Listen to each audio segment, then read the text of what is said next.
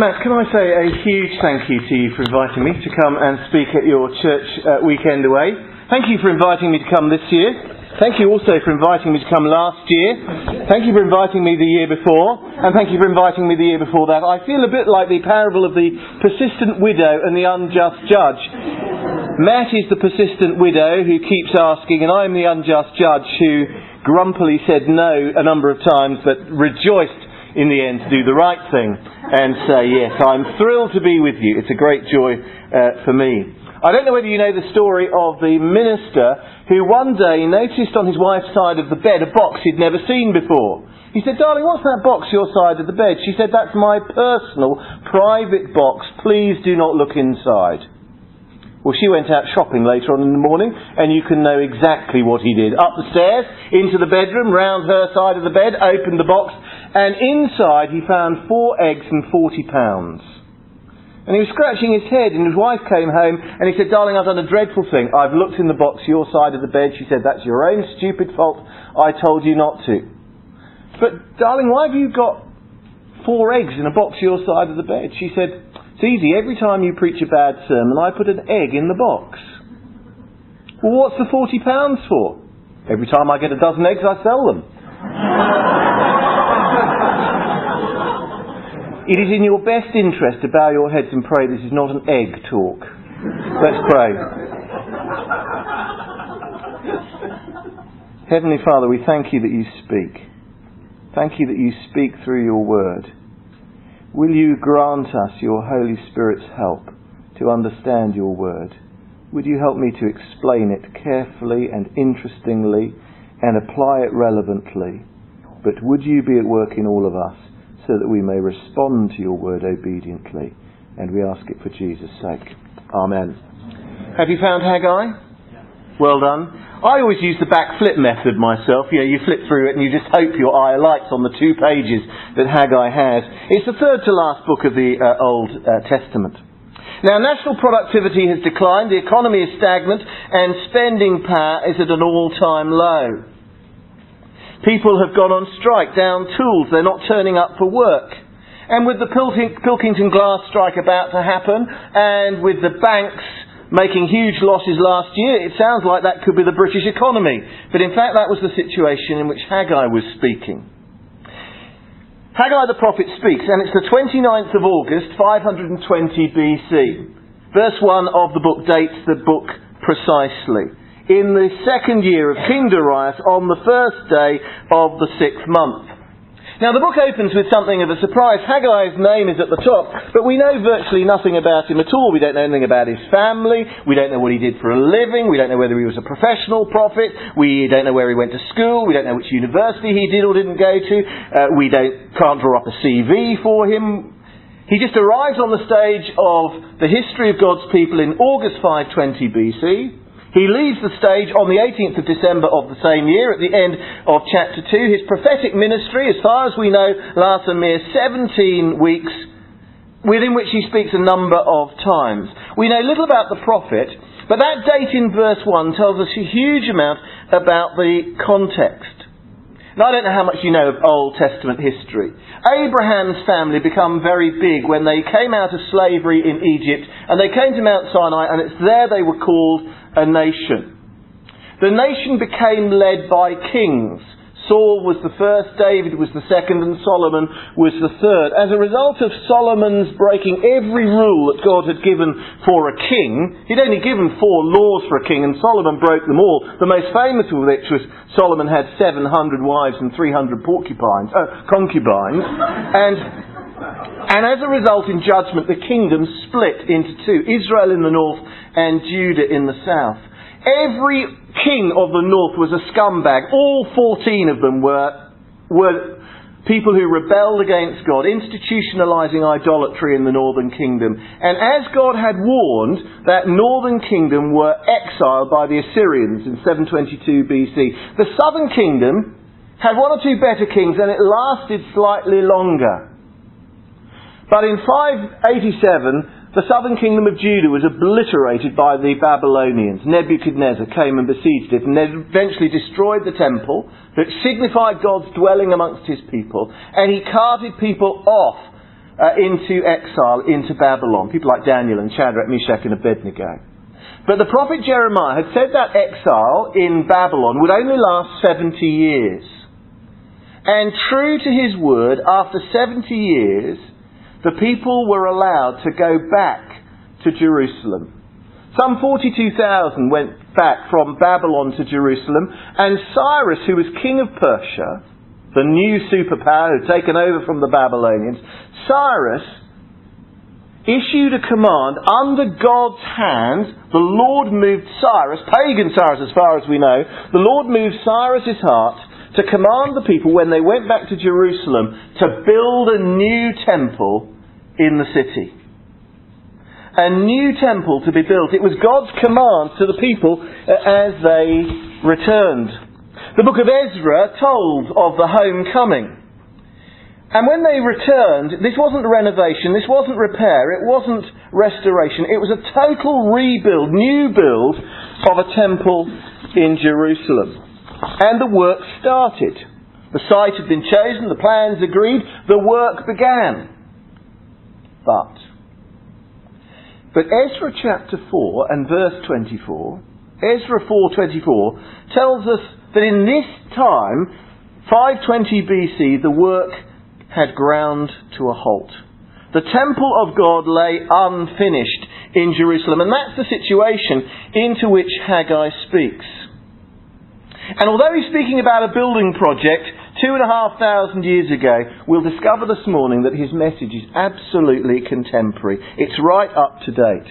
Now, if you've got a booklet for the weekend, we're on page 7. We've just done the introduction, and we're going to notice two big themes in, uh, in Haggai chapter 1. First, we're going to notice God centered priorities. God centered priorities.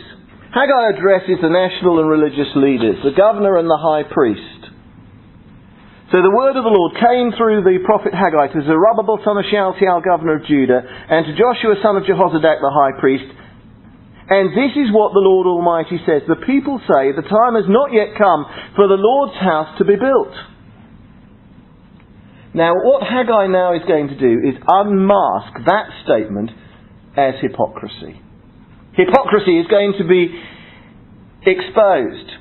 The book of Ezra tells us that when the people started this rebuilding of a new temple, that the people round about Jerusalem didn't want a strong new city in Jerusalem. And so they hired, we're told, counselors to go to Jerusalem and discourage the people from the rebuilding of a temple. We'd call them spin doctors today. Spin doctors went to Jerusalem and discouraged the people from building. And they did stop building.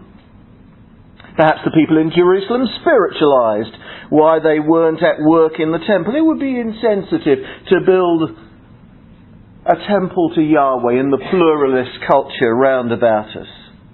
We don't want to hurt the feelings of the people round about us. Well, what Haggai, whatever their excuse, as they say the time has not yet come for the Lord's house to be built, notice Haggai does expose it as hypocrisy. Verse 3 Then the word of the Lord came through the prophet Haggai Is it a time for you yourselves to be living in your panelled houses, while this house remains a ruin?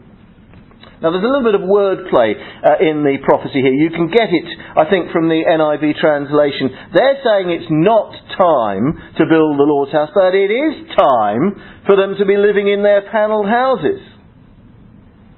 In other words, these people were looking after their own houses while God's house lay in ruins.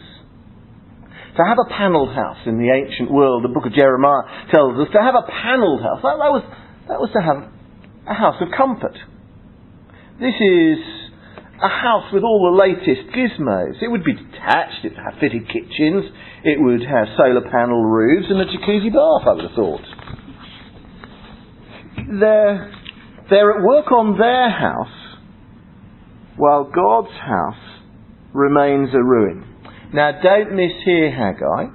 He's not saying that the panelled house was wrong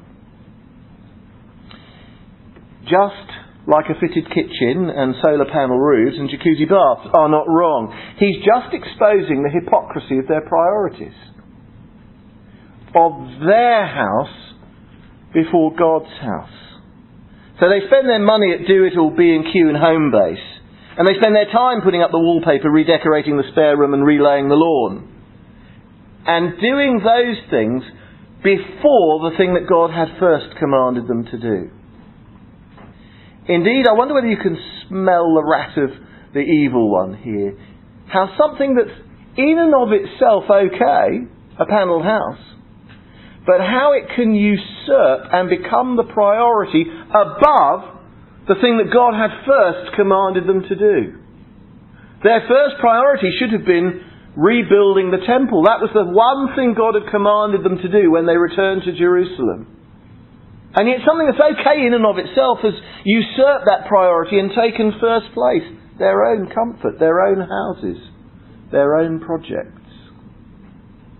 It's a striking thing in the scriptures, isn't it? How something that is in and of itself even a good thing can become the idol that usurps God's priority. Uh, last year I read through Luke's Gospel. Very interesting. What are the two things in Luke's Gospel that stop people following Jesus as they should? Do you know what they are? Pos- possessions, material stuff, money, and family. Interesting, family. So obviously a good thing. So obviously something that good, something that's good that God has given to us. But how family can become the idol that stops people putting Jesus first. Here it was a panelled house. Something in and of itself not wrong, but has become their priority rather than God's priority. And it might be worth us just pondering what that might be in our experience. It's unlikely to be a panelled house, though it could be a home. It could be money, it could be family. Is there something that's just nudging what you know God has called on you to do? Is there something that's nudging that out of first place? The hypocrisy is exposed. Then, secondly, notice in these verses the blessings withdrawn.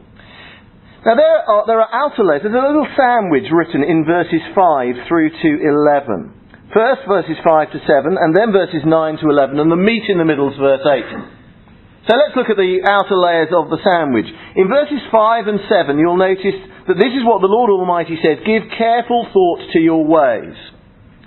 And what they're to give careful thought to is in the middle of verse 6. So in the middle, you have planted much, but have harvested little. You eat, but never have enough. You drink, but never have your fill. You put on clothes, but are not warm. You earn wages, only to put them in a purse with holes in it.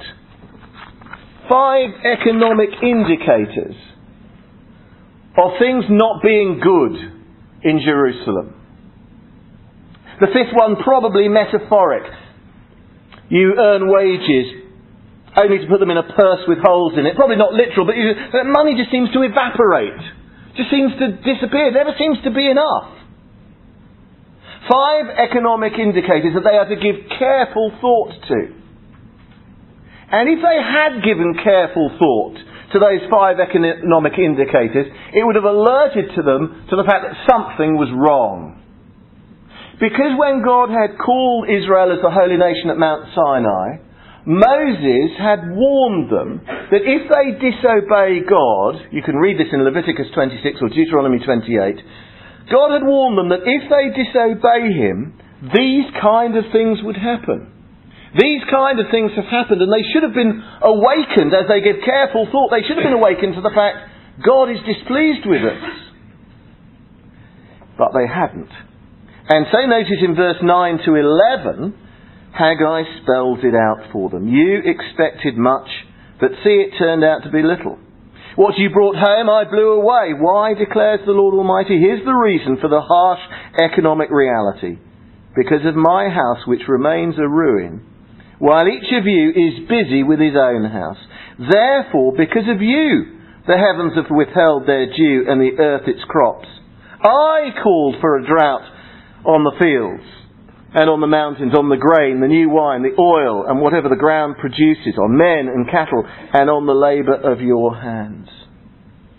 These people are in material need. Harvests have failed because God is, is warning them that they have disobeyed Him. Well, the remedy The solution is the command issued right in the middle there in verse 8. What should they do?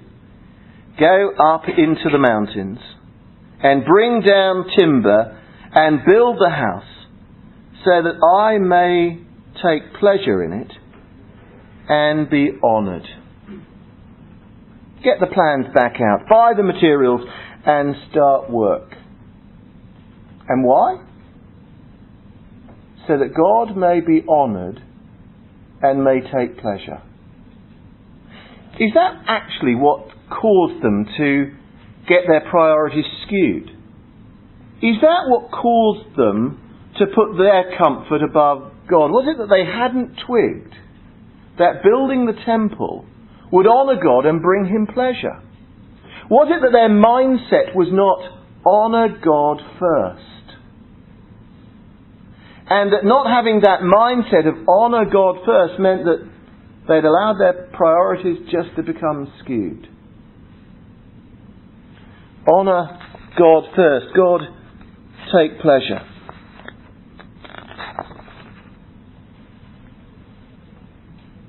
Well, what's the chief end of mankind now? What is the chief end of you existing in this world? Is it not to honour God and to bring Him pleasure? To worship Him and glorify Him? The priority, motivation hasn't changed. The reason we will be engaged in God's priorities is when our motivation, our mindset, our heart is turned towards honour God and bring Him pleasure. What's the first prayer request that Jesus teaches the disciples? When I was a kid, I used to get that completely muddled. Our Father who art in heaven, and I never understood the next, next bit. You see, my dad's name was Harold. and when we learnt the Lord's Prayer at school, I could never work out why God wanted to have the same name as my dad, our Father who art in heaven, Harold be thy name. I couldn't, but that's really weird. Hallowed. Treated as holy. Honoured above all other things. And the name of God, of course, represents who He is. The first prayer request that Jesus teaches us to pray is about the honour and the glory of God. That is what ought to be at the very centre of our motivation. Now, I'm going to encourage us in a few moments to think seriously about temple building. It's easy to make a congregation feel guilty about temple building. It's easy to lay guilt on people. But guilt is never a sufficient motivation to do things in the Christian life. It's got to be at the root of our being, at the heart of our being, that our desire is to honour God and glorify Him. Well, how are we to be about temple building today? Do you think we should all get on an EasyJet plane after you've made the complaints of not getting on the first time round? Do you think you should get on an easy plane, EasyJet plane and fly to Jerusalem and build a temple there now? Are we about physical buildings now, do you think? Well, we're not about physical buildings. I hope we all know that that's the case. That yes, this second temple was eventually finished. It actually got destroyed in the second century BC, and a third temple was built, the one that Jesus went into in John 2. Do you remember Jesus goes into the temple in John 2, and he changes, t- t- turfs out the money changers, and the religious leaders say, Give us a sign that, show us, that shows us that you have authority to do that. And Jesus says, I will destroy this temple, and in three days I will build a new one. And they didn't understand what he was talking about.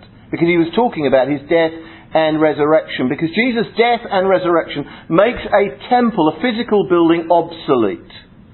Because it is the presence of Jesus that is the temple. So there are no special buildings anymore. I don't know what kind of building you meet in at Christchurch Mayfair, but the building we go to uh, on Sundays in Leyland is a 13th century building, and it's been so unhelpfully architected. It has been architected like an Old Testament temple. And people actually think that there's a more holy bit at the front of the building. They think that somehow God dwells at the front of the building. As if he's more special at the front of the building than he is anywhere else. That is just nonsense, isn't it? When my uh, eldest child was about six, we went round Chester Cathedral. And I said to Jonathan, I said, hey, look, there's a table there at the front. There are some candles on it. Why not go and blow them out? There was, there was a, there was a red, uh, a red uh, roped barrier to stop him going, but he was small enough to crawl underneath. And he went underneath, got to the table, and a man in a big black cope, I think it was, stormed towards us, with, going puce with anger. And he said, What is that child doing? I said, He's blowing out the candles. he said, What? I said, Look, there's no problem with illumination in the building. So we don't need the candles for light, do we? So, uh, so what do we use candles for now? We just, just for blowing out for fun, isn't it? So he's just having a bit of fun. This guy was incandescent with rage. And he said, Do you see that red light above the table? He said, That is the presence of the Lord Jesus. I said, Well, you can't have it both ways, mate. If Jesus is actually there and you think he's there, Jesus said, Let the little children come to me. And so you ought to welcome the children coming to the table. it is a nonsense view, isn't it? That God is is present in physical buildings because of the building itself. What is the temple that God is on about now? It is the building of His kingdom. It's the building of the church. So the New Testament in 1 Peter can describe that when we come to Jesus, we become living stones.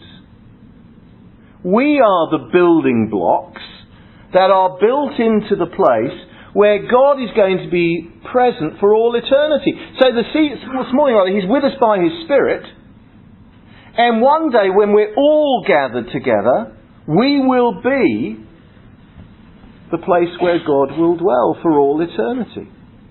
So if someone becomes a Christian, they become part of the temple building project.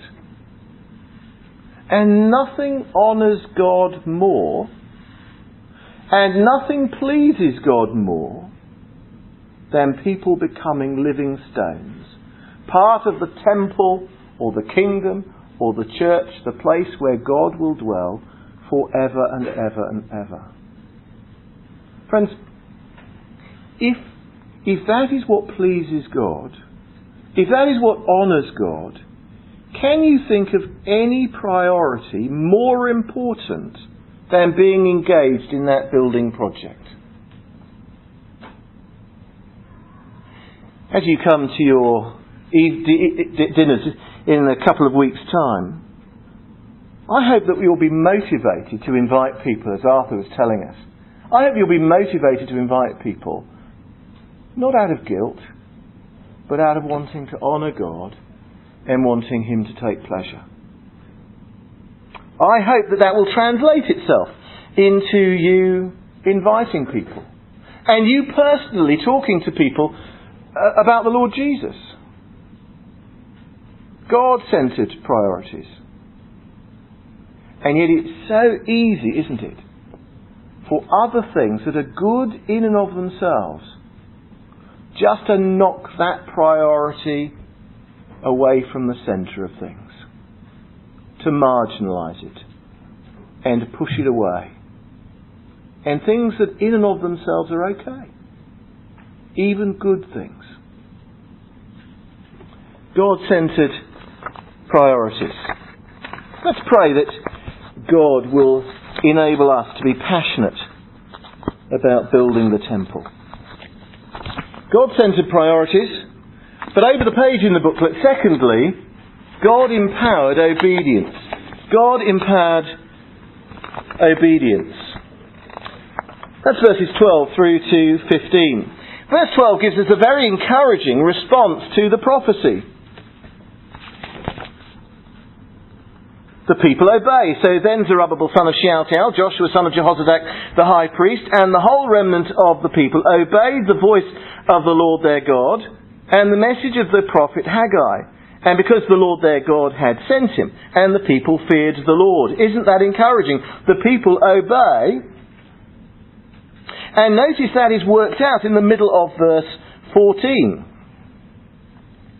So they came and began to work on the house of the Lord Almighty their God. And on the 24th day of the sixth month in the second year of King Darius, three and a half weeks after the prophecy has been spoken, encouraging that the people obey and the people work. Verse 12 and verse 14b and 15. But I wonder whether you notice that in the way that it's written, Haggai deliberately has sandwiched in the middle of the people's response God's enabling. Almost certainly so that we read the two together.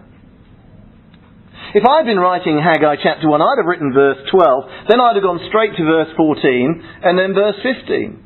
The people obey, the people work. But in the middle of the people obey and the people work, notice what comes in the middle. Then Haggai, the Lord's messenger, gave the message of the Lord to the people I am with you, declares the Lord. I am with you. His presence. And then notice the little link word, his presence, is linked to his power. Notice the so at verse 14. So the Lord stirred up the spirit of Zerubbabel, son of Shealtiel, governor of Judah, and the spirit of Joshua, son of Jehozadak, the high priest, and the spirit of the whole remnant of the people. God's presence and God's stirring, God's presence and God's power, and sandwiched right in the middle of the people obeying and the people working. And almost certainly to connect the two into our mind. That the people working is because God is at work in them.